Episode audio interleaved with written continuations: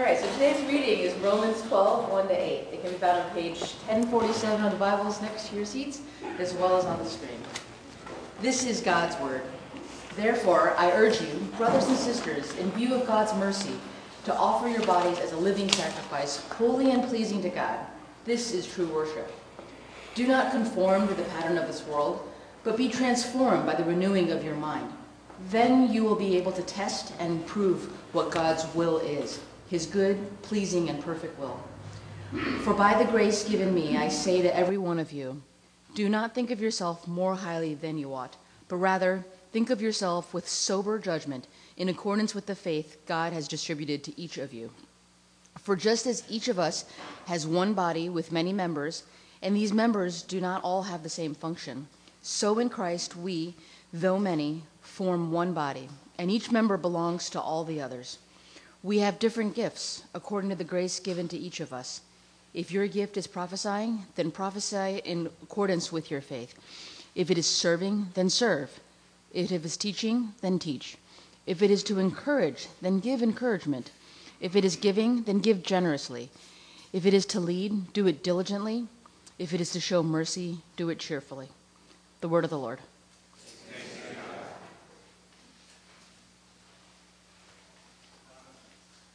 I invite you to pray with me as we begin looking at this.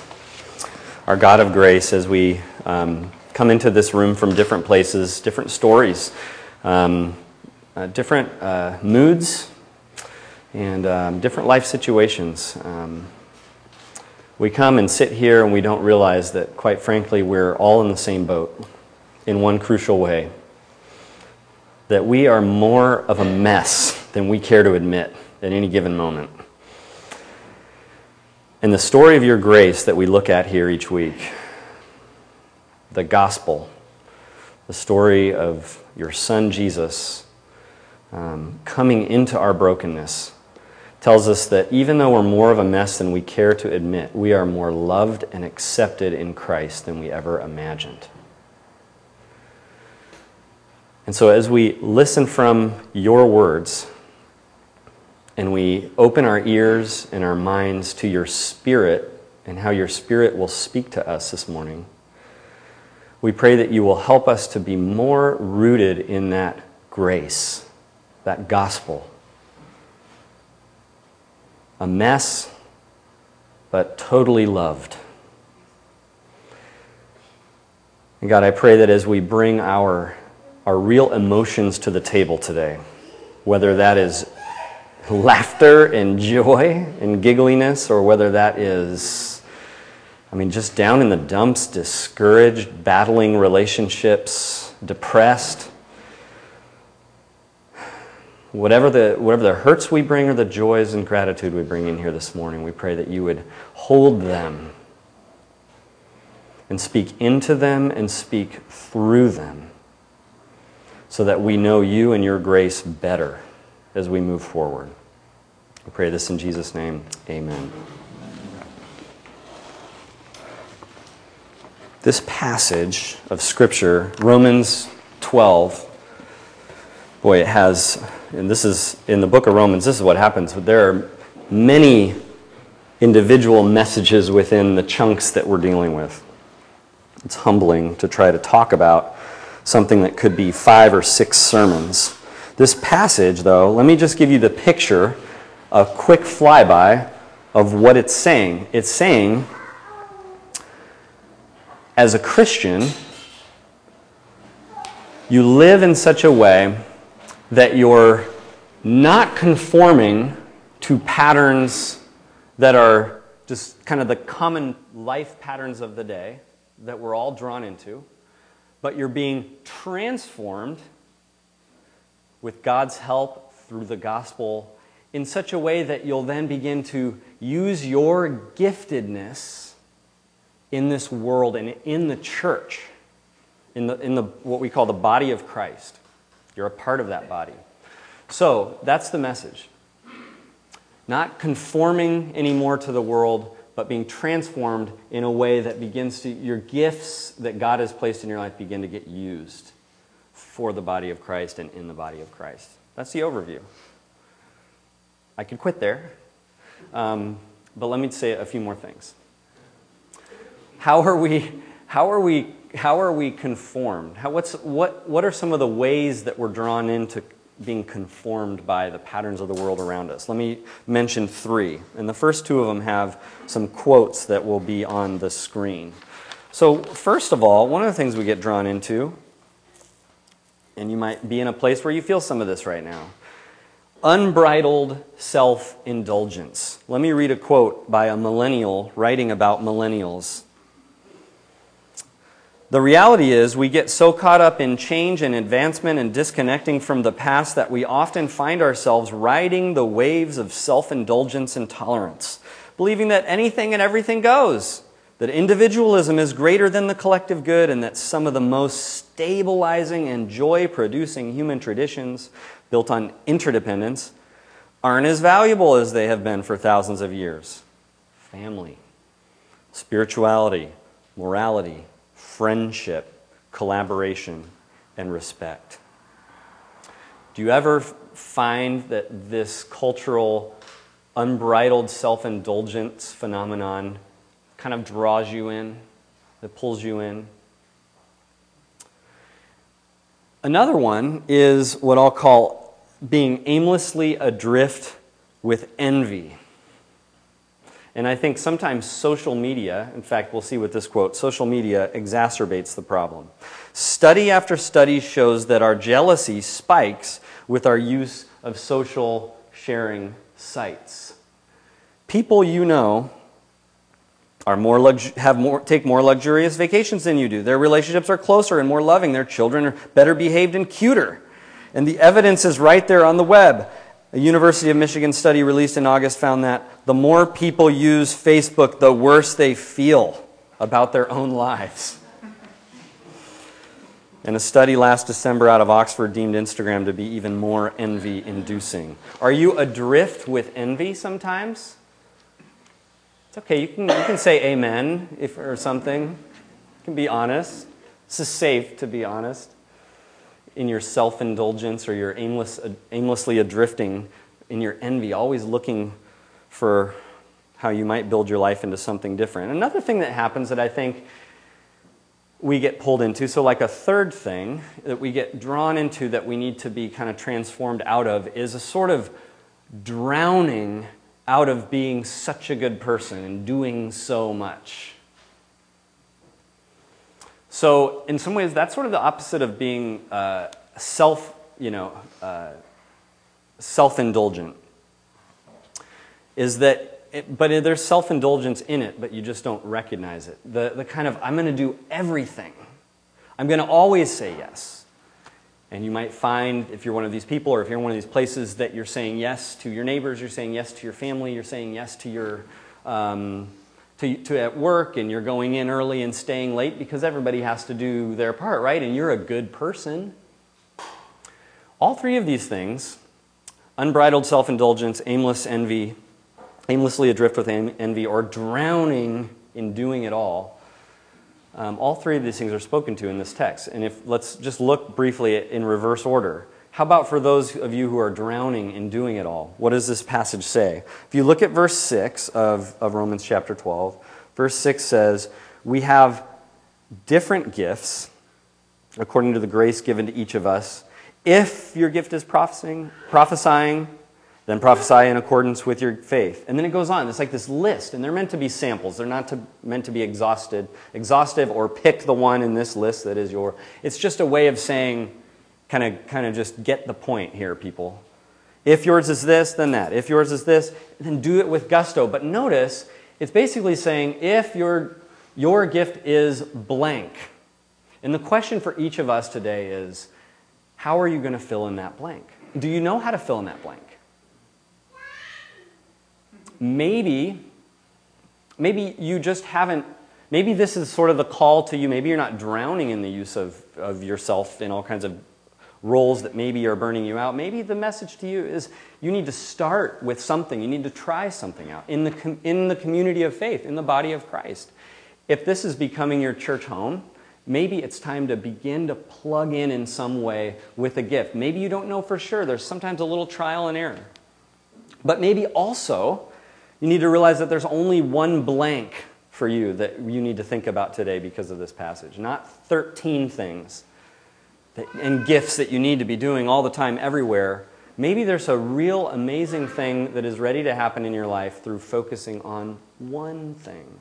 One thing that really resonates, maybe more than a lot of the things that wear you out and that aren't bringing you uh, much joy as you do them. There's a lot of other things I could say and places my mind wants to go with that. I think just today, just it's the simple first point on this is that today you need to hear draw it down to one blank and consider filling that blank. Do you have a good sense? Or are you lost in just doing so many things? So, the pers- to the person who's drowning in doing it all, there's the message of discover your gift and your unique contribution. But what if you're adrift with envy? What does this passage have to say to you? Maybe you're um, dissatisfied with what it seems like God has given you, and you're playing a lot of the comparing game that we often get wrapped up in. And it seems like other people have more exciting things going on, things to offer. You have nothing, you don't have anything to offer the world especially when you see all these other people and the things they're offering. This scripture has a word for you if you're in that kind of place. And, and let's just zero in on verse 4, which says, For just as each of us has one body with many members, and those members do not have the same function, so it works with the body of Christ. There's different parts of the body with different function. And God has that all figured out. In other words, there's a sense in which what we want to do with passages like this that talk about the gifts you have that God wants to use, the spiritual gifts, we want to, what we want to look at it as is a spiritual gift card. You know, a gift card, you get it and you get to go shopping, you know, and hey, what gift will I get? What will I pick? I want to, you know, I want to use this spiritual gift card. And, and it's like, get over it. That's not how it works.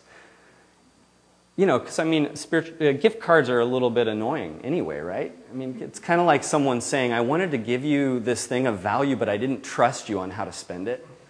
So I, uh, I wanted to kind of confine you to this one thing before I, happy birthday. um, I'm just being a little silly. But so think of it as a spiritual gift, not a spiritual gift card. In other words, you have what you have. And in fact, God has a great plan for exactly what you have to offer to this church and to the world. There's this, um, this British intellectual, he's, he's really, really old now and, and far along in years, that he wrote a lot of books. He's a theologian and a biblical scholar, and his name is Michael Green. And Michael Green, um, uh, you know, he was involved in the Anglican Church, and he traveled the world, and he taught a lot about the Bible and about theology and, and about the church being in mission. And um, he tells a story about how a headmaster of a school in Singapore once came to him super frustrated. And he was frustrated that he, he didn't have or experience the spiritual gift of speaking in tongues which, if you've spent time in the church world, you know this can kind of be a part of a subset of the Christian family of prioritizing certain really exciting gifts and, and sometimes saying, you know, you're not really in the inner circle until you have this amazing, almost miraculous expression of God in your life. And in fact, hey, just go back into the Bible. The book of 1 Corinthians is dealing with exactly that issue, where a church was dramatizing certain ones of these ecstatic gifts and forgetting about basic things. So this person comes to Michael Green, and Michael Green talks to him about um, how he is every day getting to use his gifts of teaching, gifts that no one else, that all kinds of other people around him don't have. And so this is what he says. He says the crucial thing was that he went away that day with a new, this is Michael Green, with a new appreciation of his teaching skills as one of God's gift gifts to him he, could, he, he came to see that he could each day lay the whole program before the Lord in prayer and say, Lord, you have given me teaching skills. Now think about yourself and how you might be filling in the blank today. I want you to use them as your representative today. I want your love and truth to shine through me today in the classroom. I want you to make full use today of this gift you have entrusted me. What if that's you tomorrow? What if that's you during the quiet time of our, of our offering time in a little bit um, in our service? And you have a chance to kind of reflect and vocalize maybe some prayers inside you to God. What if that's you? I put this gift that is in my life. I may not even may not be the favorite thing that I have, but it's clearly something people say I'm good at, and I put this before you each day, God, to use it and to do things that might surprise me and it might give me a sense at the end of each day. There's a whole different kind of trajectory and set of things that are happening in my life if I'm just having this conversation with God. And so, as we look at this passage, it's speaking to some of these ways we need to be transformed instead of conformed. Let's go we're going in backwards order. We did the one, what if you're drowned in doing good? We said, well, what if you're adrift, aimlessly adrift in envy? What if you're um, involved, what if you're kind of pulled into the unbridled self indulgence that our culture is often so good at telling us we need to, how we need to live? Verse 5 says something to this.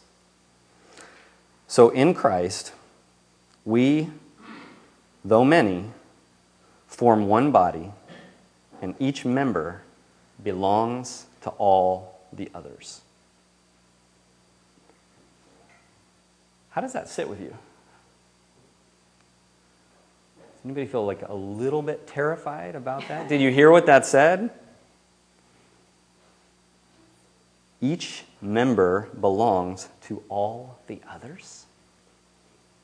And if you, let's just think about it this way: there's really there's a terrifying part of this and an, uh, an incredible, uh, kind of exciting side of this. So I'm going to have you do something twice, and each time you do it, I'm going to have you think two different things in your head. So the first time, I'm going to have you, for about 30 seconds, just look around this room and try to look at every single person here. Not yet, not yet. And um, so when I say go, you're going to look around. But this first time, I want you to look around the room. Should we do the exciting part or the scary part first? Let's do, um, let's do the exciting part first. So you look around the room, and I want you in your mind as you look at each person, each face, to say, to say in your mind, every, like, this person's gifts are for me. Okay, so that's what you're saying in your mind. Ready, go.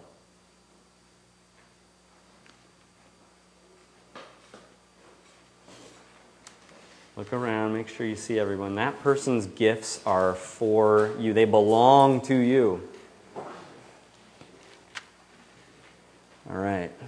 Now, let's do it again.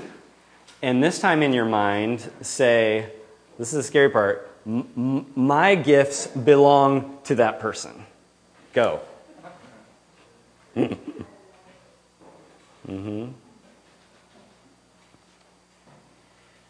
Yeah. Mm-hmm. That's a, that's a scary part. But, friends, that's this message. That's what we talk about as the body of Christ.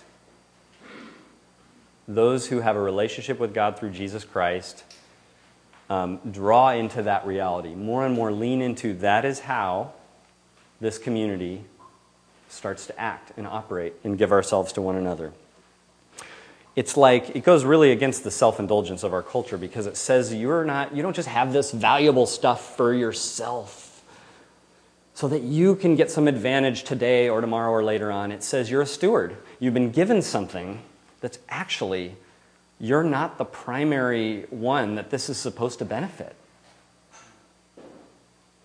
It's a steward. So god's putting something in your life that's for someone else. That means it's time to get to work in a sense. It's time to ask some of these questions about what am I doing with it? Because, and it's time to give it to others and to turn from the culture of self indulgence and consider how you are placed here for others, that God has that all, and it's, it's His plan. I think that, you know, just before we close, there's something that you can't uh, so far, basically, th- this could look like a talk of, of just three tips, you know, on how to be a better person in a church community. But you won't be able to do it if you don't have at the center of your life what is at the very verse, first verse and is throughout this passage. It's a word that if you're newer to City Life Church, you're going to just get used to hearing this word a lot at City Life Church. grace or mercy. In verse 1, this is what it says. It kind of casts an umbrella over this whole passage. In view of God's mercy. The idea, and then throughout the passage, grace, according, with God, according to God's grace. So basically, if you don't have God's mercy and His grace in your life every day, new every morning to you as you wake up, the smile of God radiating over your life convincingly, you're going to either be adrift and not staying stationed to use your gifts where God has put you, or you're going to be sinking under the overwhelming waves that are crashing at you in life. So let's look at this picture. High tech picture. Hashtag high tech picture. Seen today at City Life Church. Do you see this? The, um, the lighting's not that great, but we have a boat and we have two things that are happening at the same time. It's being buoyed up, lifted up and not sinking, and it's also being anchored and not aimlessly adrift. There's almost no other, there's no other religion or philosophy that can accomplish this kind of stabilizing force in your life than the gospel. It tells you who you are. You're an honest mess, but you are loved and accepted in Christ. So God has found a way through Jesus, who lived the life you should have lived and died the death you should have died. And God has found a way to make himself kind of permanently pleased with you through his own son taking the brunt of it. And every morning you get to wake up as a Christian with that stabilizing power of the gospel that says it's okay if I'm not that, or I'm not that, or I'm not that. I'm stationed right here. I'm anchored, and that's okay. The gospel does that in your life. And the gospel holds you up from getting pulled under and drowning in the waves and in the pressures of life because you are being held by God always.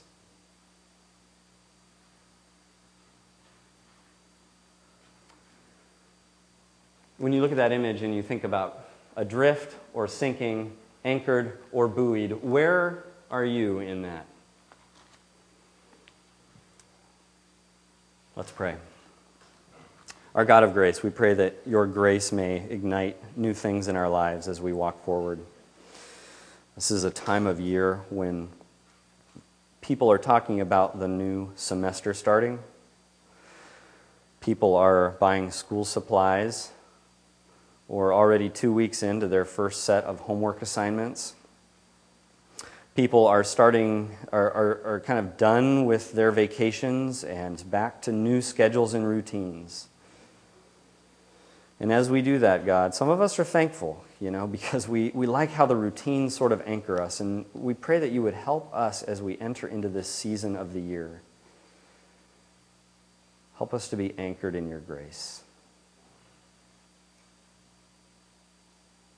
Pray this in Jesus' name. Amen.